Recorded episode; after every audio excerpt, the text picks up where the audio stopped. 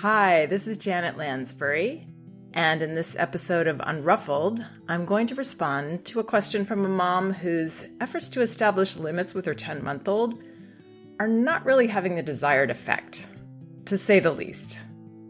It's really all about her tone, so in this episode, I'm going to try to help this mom and others figure out how to nail the tone. Before I begin, just a quick reminder that both of my books are available on audio at audible.com and in paperback and ebook at Amazon, Barnes & Noble, and apple.com. So here's the note Lauren wrote to me. Hi, Janet. I've been practicing RIE with my 10 month old on a regular basis. I've also been setting limits with the definitive tone you suggest. But recently he's been laughing when I say no especially when he pulls my hair. I say no very sternly and he starts giggling. Any suggestions? Okay, so first of all, I feel a bit remiss in that I might not have been clear in my writing. Uh, I think the words that I use often are confident and firm. And I've noticed that people misinterpret that a bit for stern. Stern as in a furrowed brow, and very serious expression, something a bit more forced than I'm trying to suggest. So I'm sorry if I've given that impression. And let's think for a minute why why we would be stern in a situation like this. We've got a 10 month old baby. He's flapping his arms at us and pulling our hair. All of these are just, you know, experiments at this age. They do become more deliberate as children get older, for sure. But at this point, it's a little experiment. And then he's got a stern response. Now, stern is usually one of two things. It's either that we are trying to make a point and trying to make an expression that will teach our child the right lesson, I think my acting teacher would have called that, I don't know if he used the word bad acting, but he would call that acting. You're acting. Um, and your audience knows when you're acting. Instead, really embody the role. And in this case, that would be embody your role as this much bigger, stronger, more mature leader in your child's life. If we're that person and we, we're seeing a tiny child waving their arms at us, we're not going to need to be stern. We're just going to need to stop our child. No, I don't want you to do that. I won't let you hit. I'm going to stop you. I see you really feel like hitting. And our subtext might be Don't worry, I'm always going to stop you when you do these little crazy impulsive things. So that's one reason we might be stern. Another reason is that we are legitimately angry. And that's not going to help us either being angry it's going to happen sometimes, of course. I mean, we're human and we're going to have days where we get to the end of our rope. But being angry on a regular basis with our children is going to create more issues because it doesn't help them to feel safe and comfortable in our leadership. It's scary. It's scary to have an angry parent. So that's what stern feels like to a child. It either feels like bad acting or an angry parent. And neither one of those things are going to help them to feel comfortable and stop the behavior. Now, another reason we might feel that we need to make a stern face is that maybe we think that our child needs this kind of performance to be able to get our message. Maybe we believe that they can't understand something more subtle. But actually, the opposite is true. Young children, especially babies and toddlers, they are so hyper aware that's why they get overstimulated so easily. So they they actually need less of a performance. they need us to dial it way down. They're picking up our thoughts, they're picking up our feelings, they're picking up our worries. All of that is coming through. They definitely don't need overacting. Just real. And that's kind of freeing for us because we we can embody this role and just be real. No, I don't want you to do that. I don't like that.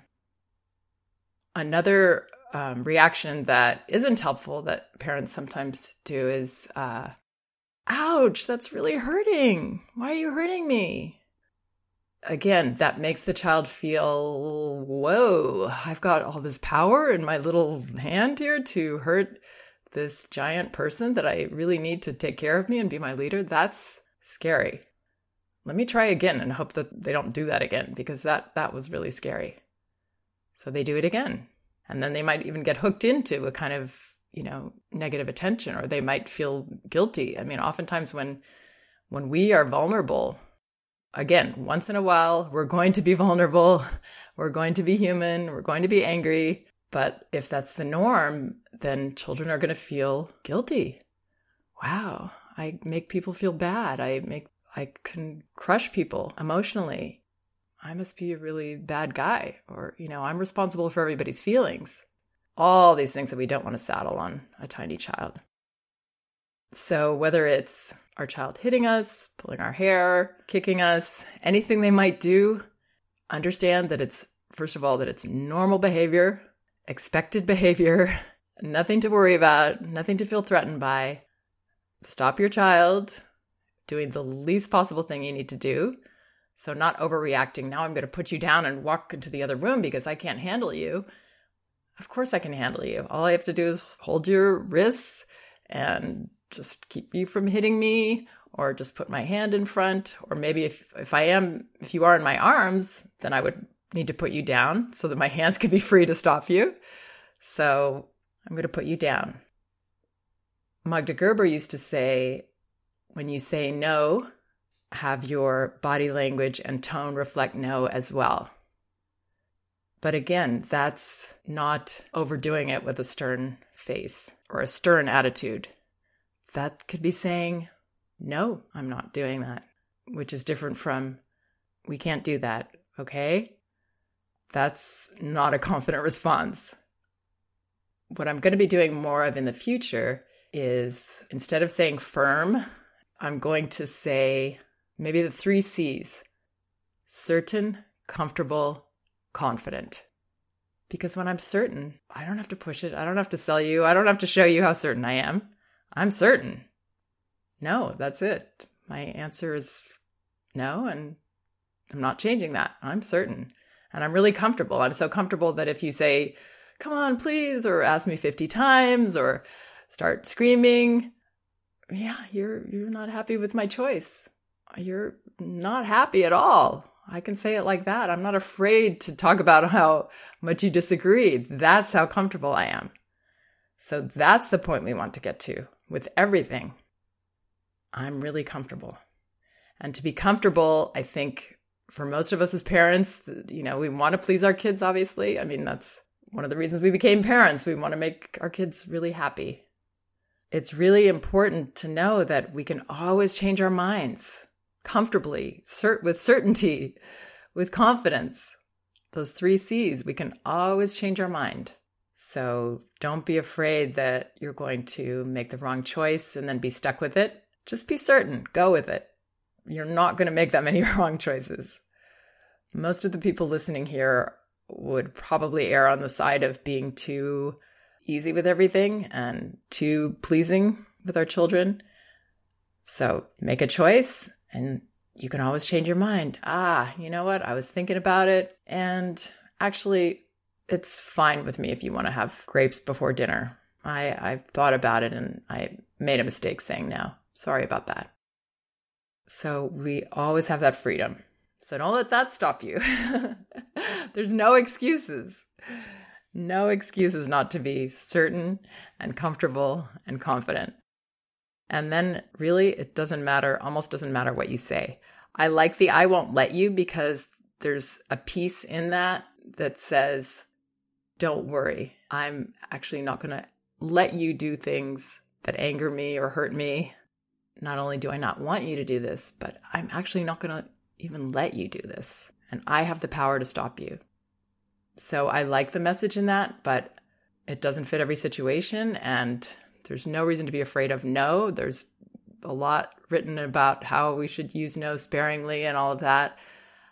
I believe in using limits sparingly in the sense that we give our child a lot of freedom in a safe play space, things like that, where we don't have to say, no, don't do this, don't do that, you can't do that, you can't touch this. So I believe our environment should be conducive to less no's and less limits, but we're not afraid of saying no. That's not a bad word to say. I hope this is helpful, and I hope it makes sense and maybe sheds a little light on this subject. If you like what you heard, please check out my other podcasts, and both of my books again are available on audio at audible.com. Thanks so much for listening, and remember, we can do this.